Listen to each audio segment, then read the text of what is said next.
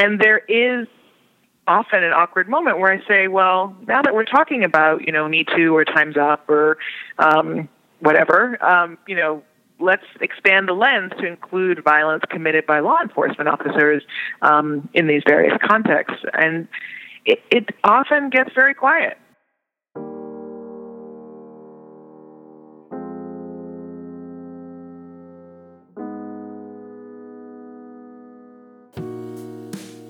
Welcome to Voir Dire, conversations from the Criminal Justice Policy Program at Harvard Law School. Today, I'm going to talk to Andrea Ritchie, who's the author of the book Invisible No More.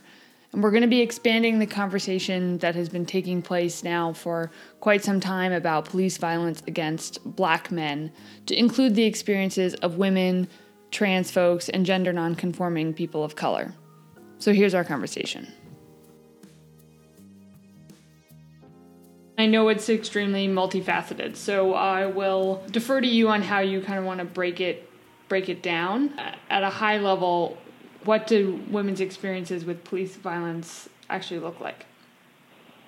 I mean, in many ways, it looks very similar to police violence experienced by black men and men of color. So, you know, in New York City, for instance, the the people are sometimes quite familiar with the data around stop and frisk and how 80% of people who were stopped and frisked in New York City were black and brown. Um, and that's true of women who were stopped and frisked too. So the rates of racial disparity were identical among stops of women as they were among stops of men. But the story that was told about stop and frisk was that it was, you know, a practice that almost exclusively targeted young black men, which which was and brown men, which was not the case. So similarly, you know, excessive force you know, you see in the story of Sandra Bland, you see in, in so many, that was a young girl who was 11 years old recently who was tased. Um, that you see, you know, so she thankfully lived and wasn't killed like Tamir Rice, but there's physical force, physical violence against young black girls, girls in schools, girls on the streets. Um, you see during traffic stops of violence like experienced by Sandra Bland, but also by women like Breaion King, who um, was the subject of an Oscar-nominated documentary called Traffic Stop. You know, there's where literally she's flung around, beaten, thrown to the ground, straddled by a police officer, thrown over the hood of a car in a way that looks very familiar, but the subject is a black woman um, who's not usually who we think of in that position. So I would say that, um, you know, the kind of force that we saw police officers use in traffic stop and in so many traffic stops like that looks very much like the force that police officers use against black men and men of color, and we're just not used to thinking of or seeing women um, in that position. And then when it comes to fatal force, um, black women obviously are killed by police too. Um, and what is perhaps maybe more surprising to people is that black women are the group that is most likely to be killed by police when they're unarmed. And they're the only group, in fact, for whom the majority of police killings take place when they're unarmed.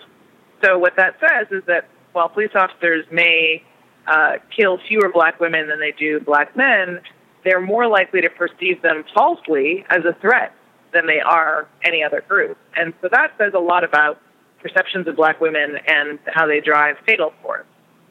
So, as I said, when you look at rates of racial disparities in stops, frisks, arrests, drug arrests, gang policing, you know, traffic stops, those tend to be identical for women as they are for men, uh, and we do tend to see similar forms of violence.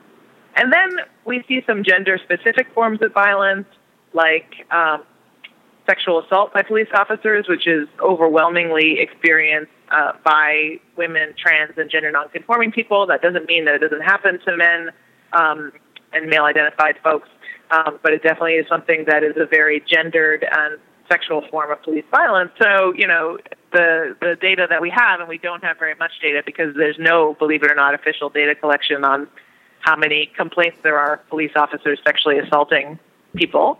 But the information that we do have suggests that it's the second most frequently reported form of police misconduct, but it's not the second most frequently talked about, including now. So that's what we learn when we look at policing through the lens of women's experiences is that there's more forms of police violence than we might otherwise think of. We also see different contexts of racial profiling and police violence. So, for instance, um, if you look at the rates of racial disparity in uh, prostitution related arrests in New York City.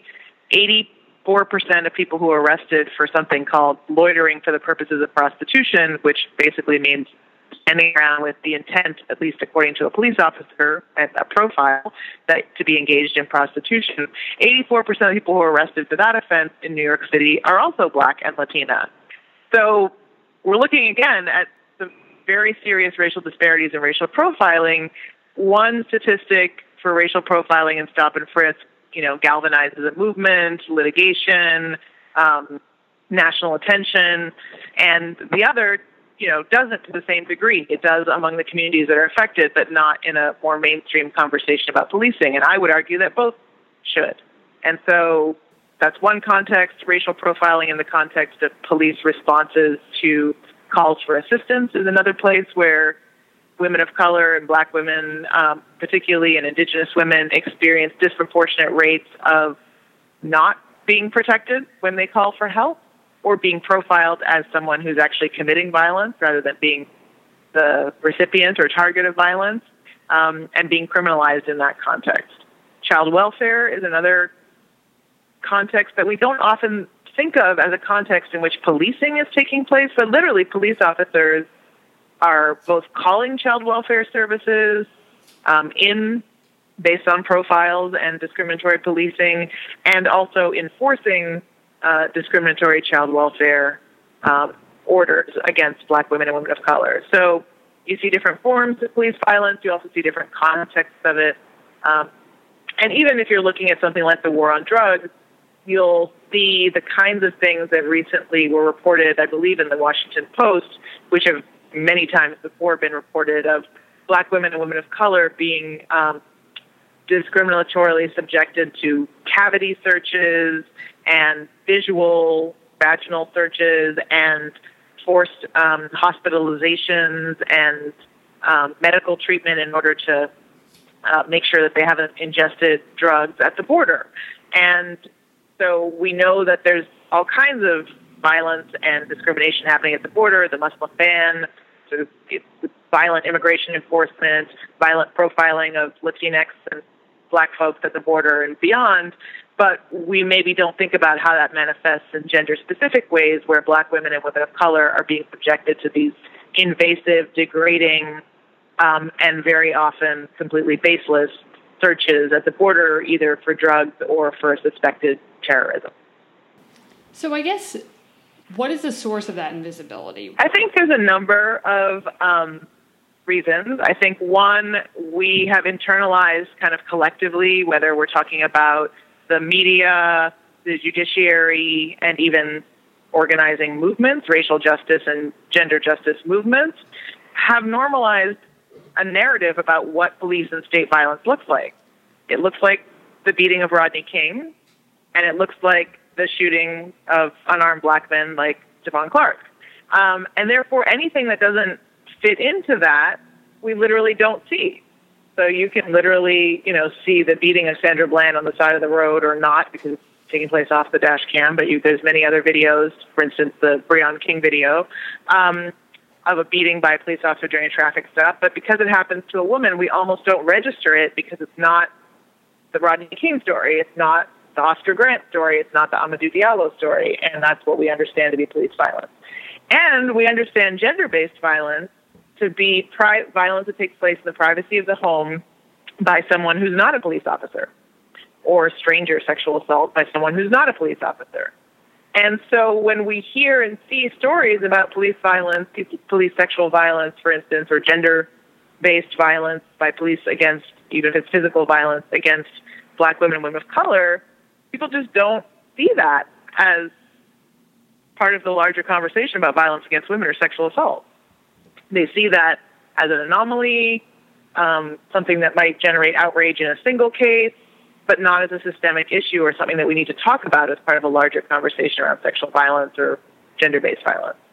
That's one thing. I think, secondly, just generally, violence against black women, indigenous women, immigrant women, and women of color is just generally normalized in our society. And it has been since 1492.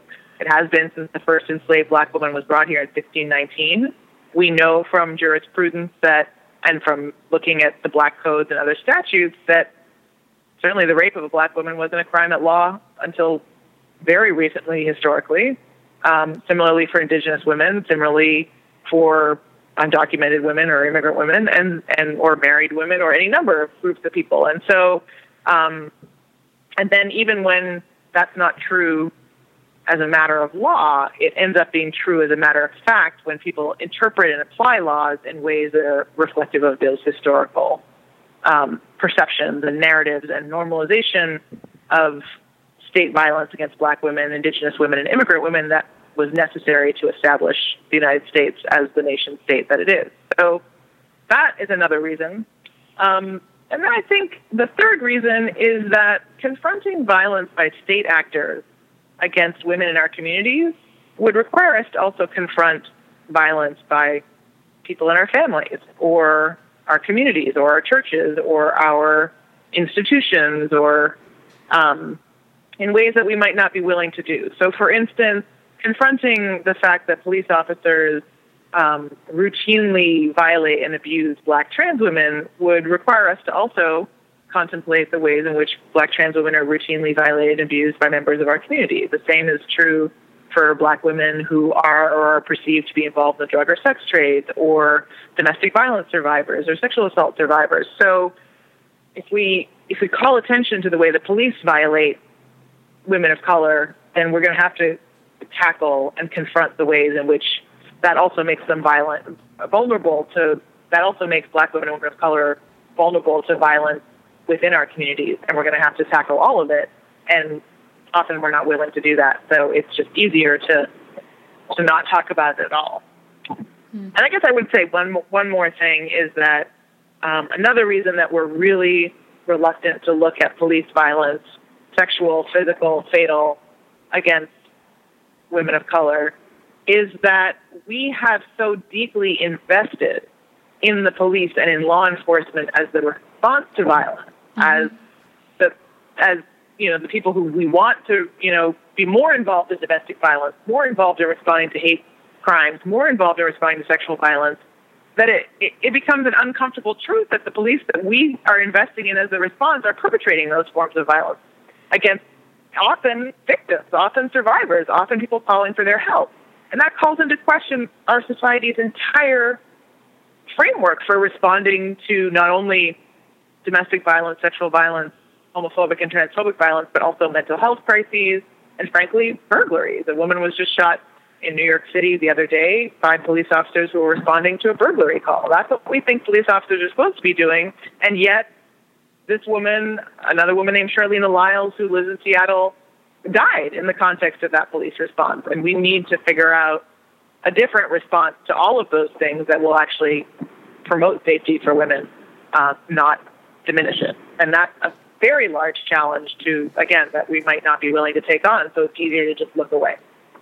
Yeah, I thought that was that reminds me of a, a story in your book about when you were speaking at the National Coalition Against Domestic Violence. Um, well, let me back up for a second. Um, I think it's a really interesting point, and I hadn't really thought about it from from that angle before. Around, you know, so many anti-violence um, movements and anti-gender-based violence movements have like historically turned to the police as the answer. You know, like mandatory arrest laws, etc. Uh, and so I was wondering if you could just talk a little bit about that evolution and and the position that that has put women of color in. For for many of these movements, whether it's the domestic violence movement, the sexual violence movement, or the movement to challenge domestic violence, to, to end sexual violence, to end homophobic and transphobic violence, um, each of their trajectories have been quite similar, where they have turned to the state for recognition and legitimacy, mm. and and invested in saying, you know, we want more police response, we want more harsh police response, we want, we, in some ways, are measuring the value of our lives by how long someone will do in a cage for hurting us. Yeah. And so that, you know, that when police respond to an incident, um, now that they have to arrest someone, the research shows that they are likely to actually arrest survivors, and particularly survivors who are black, who are Latina, who um, may have defended themselves despite being the targets of a long pattern of abuse, um, and certainly, you know, people who officers think are undeserving, like undocumented women or women in the sex or drug trade or trans women. And so, in the end, those mandatory arrest policies have led to increased arrests of survivors, not um, necessarily of abusers. And it certainly hasn't decreased the amount of violence that women, trans, and gender nonconforming people are experiencing. So the the product of that investment has been uh, mixed at best, and certainly for many women, um, detrimental. But in some ways, it just leads people to double down and and or, as I said, sort of be unwilling to look at forms of violence that black women are experiencing at the hands of police, including when they're responding to calls for help. Um, one of the things that struck me in your book was the story about when you were talking at the conference of the National Coalition Against Domestic Violence, and you, you sort of raised this raised this issue, um, and it the room got kind of awkward. Was sort of my my take from the book. Um, and I'm wondering if one, if my, if I'm representing it correctly, and two, if there have been other times where you've been sort of at like metaphorical conferences or movements, or whatever, where they haven't really known what to do with you or how to place um, advocating against, you know, uh, police violence against women of color in in the context of their movement. They can happen, unfortunately, quite frequently. And, you know, most recently, I think, um, you know, people will invite me, people who see the connections, um, who I deeply appreciate and I'm very grateful to, will invite me to conferences about, you know, the state of women or sexual violence or um, gender based violence generally. And there is often an awkward moment where I say, well, now that we're talking about, you know, Me Too or Time's Up or um, whatever, um, you know, let's expand the lens to include violence committed by law enforcement officers um, in these various contexts. And it, it often gets very quiet and it often gets very awkward. And sometimes people say, well, wow, that's really, I'm sorry that happened to you, or it sounds like very difficult work but there's a very real reluctance to take that up as uh, a part of a platform or an agenda to move forward. So often I might get the opportunity to speak and share information about it, but it doesn't get integrated into the agendas of of current movements around gender-based violence. I think uh, that's changing a lot more quickly in movements um, around violence against LGBT people because, again, of the work of queer and trans people of color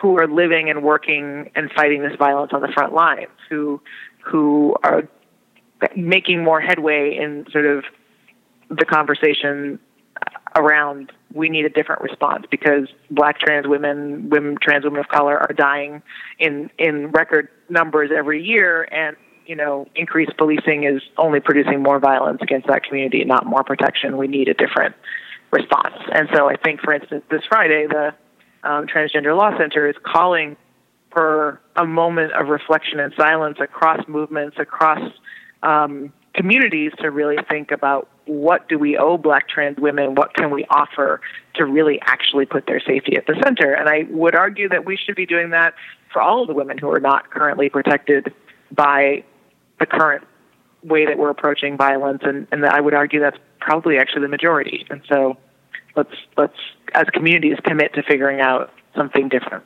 But it it's still a conversation that will, you know, feel like the needle scratching on the record or you know, suddenly you can hear a pin drop. Suddenly it's like I did something very awkward or um, uh, uncouth when I mention it because and I think the power that law enforcement has um, is another reason that you know even if privately you know organizers, policy advocates, policy makers would like to do something about it, they don't want to become the targets of police unions. And unfortunately, institutions that do come out strongly around things like police sexual violence, for instance, the, the Civilian Complaint Review Board in New York City, um, is now the subject of a lawsuit by the by the police union, arguing that by taking on you know investigation of complaints of sexual violence by police they they've overshot their authority and and they have no right to do that. And and suddenly you're defending against a vitriolic attack and lawsuit from law enforcement. And so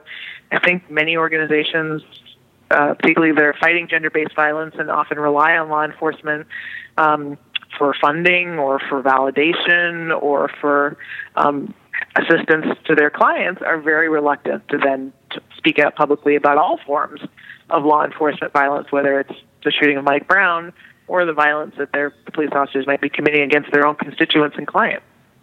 Can we just uh, take a second to talk about what um, what sexual violence by police officers looks like?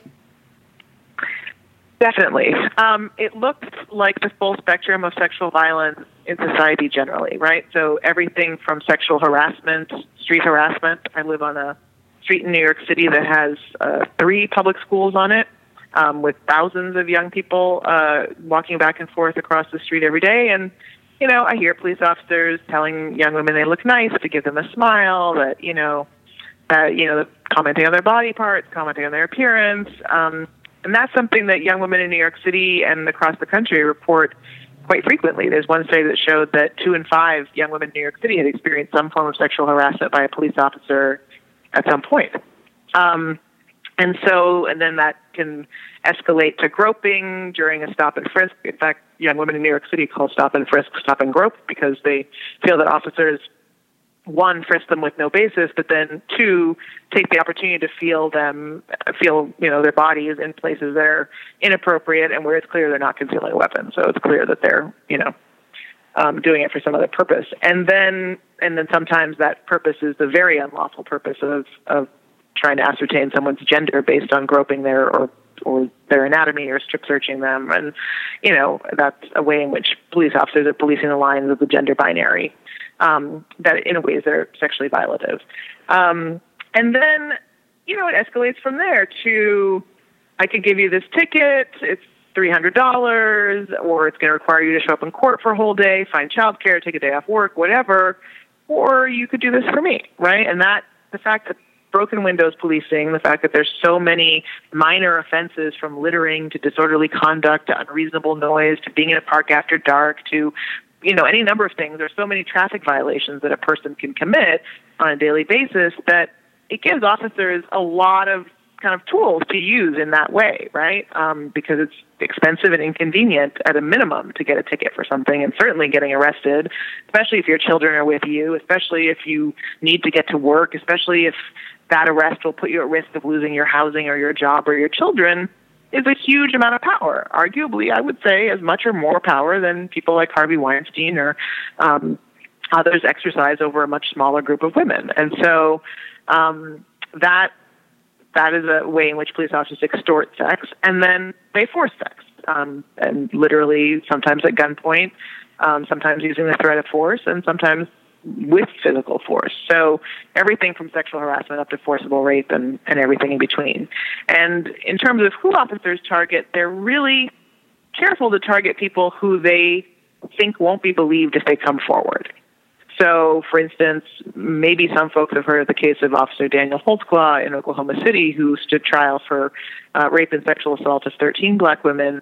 He you know, targeted women who he called working girls, so young women he believed were involved in the sex trade, women he believed were using drugs, or at least believed other people would think were using drugs, young women, um, and women during traffic stops who were isolated alone on the side of a road with no cop watchers nearby and no um, one to call for help, right? And so that's very typical. Um, so the, the sort of top sites of police sexual violence are traffic stops and young people, um, and including young people in schools, which is extremely alarming when police are being, you know, flooding schools ostensibly to increase safety of students, when in fact um, they're sexually harassing and assaulting some of them, and then as well as physically assaulting them, and then um, also youth explorer programs have been found, which are sort of these community engagement, like you know, try out being a police officer in case you're interested in pursuing that as a career or want to serve your community. Those programs are prime sites of police sexual harassment and violence. Um, and lastly, and very disturbingly and, and sometimes surprisingly to people, police responses to calls for around sexual assault and sexual violence and domestic violence are also prime sites of police sexual harassment and assault. So there's many stories in the book of women who called for help because they needed, uh, you know, law enforcement assistance finding their daughter, and instead were sexually assaulted in their home, um, or women who uh, called for help in a domestic violence case and were sexually assaulted in their home, or women who, you know, Angela Davis famously told a story um, at the first INCITE conference. Um, on all forms of violence against women of color in 2000 of, you know, one time in her life driving down a highway towards San Diego and finding a woman by the side of the road who had been raped and then raped again by police officers who stopped supposedly to assist her. And I wish I could say that was just something that happened in Angela Davis's youth a long time ago, but in fact, a Kentucky police officer was charged with raping a sexual assault survivor as he was driving her home from reporting her rape to the police. So that is means that if we care about ending sexual violence and we care about survivors of sexual violence, we need to pay attention to this issue. We can't turn away from it because it's affecting the very constituency we're saying, well, we need law enforcement to prevent violence against them. So, what would it mean then um, to no longer be invisible? And I, and I, do want to acknowledge, I think it's the afterword of your book, um, has an interesting comment around invisibility and in like invisibility to whom. So, uh, yeah. and uh, to your point, like women have been organizing around these issues for a really long time. Um, but to, you know, sort of taking taking the premise of the title of the book, um, what would it mean to no longer be invisible? I would say, you know, it's more than just adding a, some new names to the lists of people killed by police. I've noticed in the last, um, you know, couple of years that now when people are sort of listing people who have been killed by police, they will add Sandra Bland's name. They might add another name or two of black women or girls who've been killed by police. Um, so, and then I think people think, okay, that we've done it. We're not, you know, black women and women of color are not are invisible no more. But the demands that people are making, the areas and contexts of policing, the forms of policing that they're organizing around remain the same and the demands remain the same. And that needs to, that's what needs to change. Whether you're at the level of, look, I just care about police reform, I just want to change the policies to make policing better, I want to have a better use of force policy in my community. Well, does your use of force policy in your community address um, force used against pregnant people? Because if it doesn't, then pregnant people are being tased, and pregnant people are being thrown to the ground face down, and pregnant people are losing pregnancies due to police violence. So if you care about just changing use of force policies to make them better, you need to look at the experiences of women and integrate their experiences into your demands. So that's kind of one end of the spectrum.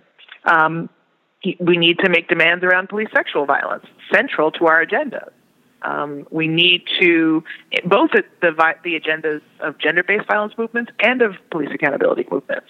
We need to um, think about taking police out of the equation um, or reducing the power they have over women, one, to extort sexual violence, but two, to commit violence and criminalize women, whether it's in the context of broken windows policing, prostitution policing. Um, we need to take away mandatory arrest policies if they're resulting in more criminalization of survivors than assistance to survivors. We need to really look at those different contexts and have those be central to our demands too. But ultimately, I think we need to really rethink um, how we respond to violence in the society, whether it's really protecting all survivors, and particularly those who are most um, susceptible to be targeted to violence, who are living at the intersections of multiple um, forms of oppression, and who have never been protected by law or law enforcement in the United States, and really say, what is what does safety and accountability for violence look like for everyone, and build systems based on that. And it's going to be a lot harder than just delegating, you know, responses to violence after the fact to law enforcement. It's going to require us really to, to tackle the culture of violence and um, prevention and accountability in a different way in our communities. But that's actually what's going to produce less violence and more safety for everyone. And then last question. When when did you when did this type of violence start becoming visible to you? Well, certainly when I experienced it, but I didn't think of it as many survivors uh, don't uh, as something that other people were experiencing. I just thought it was a really bad couple of experiences I had.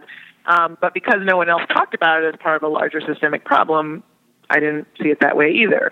Um, for me, I think it it became visible in the context of indigenous peoples defending uh, their rights and their sovereignty in 1990 in Canada, where there was a confrontation that was somewhat similar to Standing Rock um, between the, the Canadian Army and a group of Indigenous people protecting their ancestral lands, where police officers and army officers were exceedingly violent to indigenous women who were on the front lines and leading, much as they were at Standing Rock, where women on the front lines at Standing Rock said, oh no, they were targeting the women, they were going for us, um, and being particularly violent towards us. Um, so I think for me, the the fact that the, the, the violence required to sort of um, continue to deprive indigenous people of land, water, and sovereignty requires specifically violence against indigenous women became visible at that point um, in a really stark way in 1990 because that crisis was taking place just a few miles from where I'd grown up. Um, and then I think right after Rodney King, you know, I was definitely part of the generation that was very much shaped and informed by that experience and the, the outrage and the protests and the sort of movement that came out of that. But in that time, in that I was in a community where black women were experiencing physical violence, sexual violence, strip searches on street corners, being shot by police officers, and being sexually violated. And black women were talking about that. Black women were organizing around that. But the rest of the larger conversation seemed to skip over that. It sounds like you have been very meticulously documenting these incidences or examples of police violence against women of color so there's the book, but I know you've also, you know, you organize in a number of different ways. And I'm just wondering why choose this approach to change um, and how you sort of see your work uh, situated into in a broader spectrum of activism.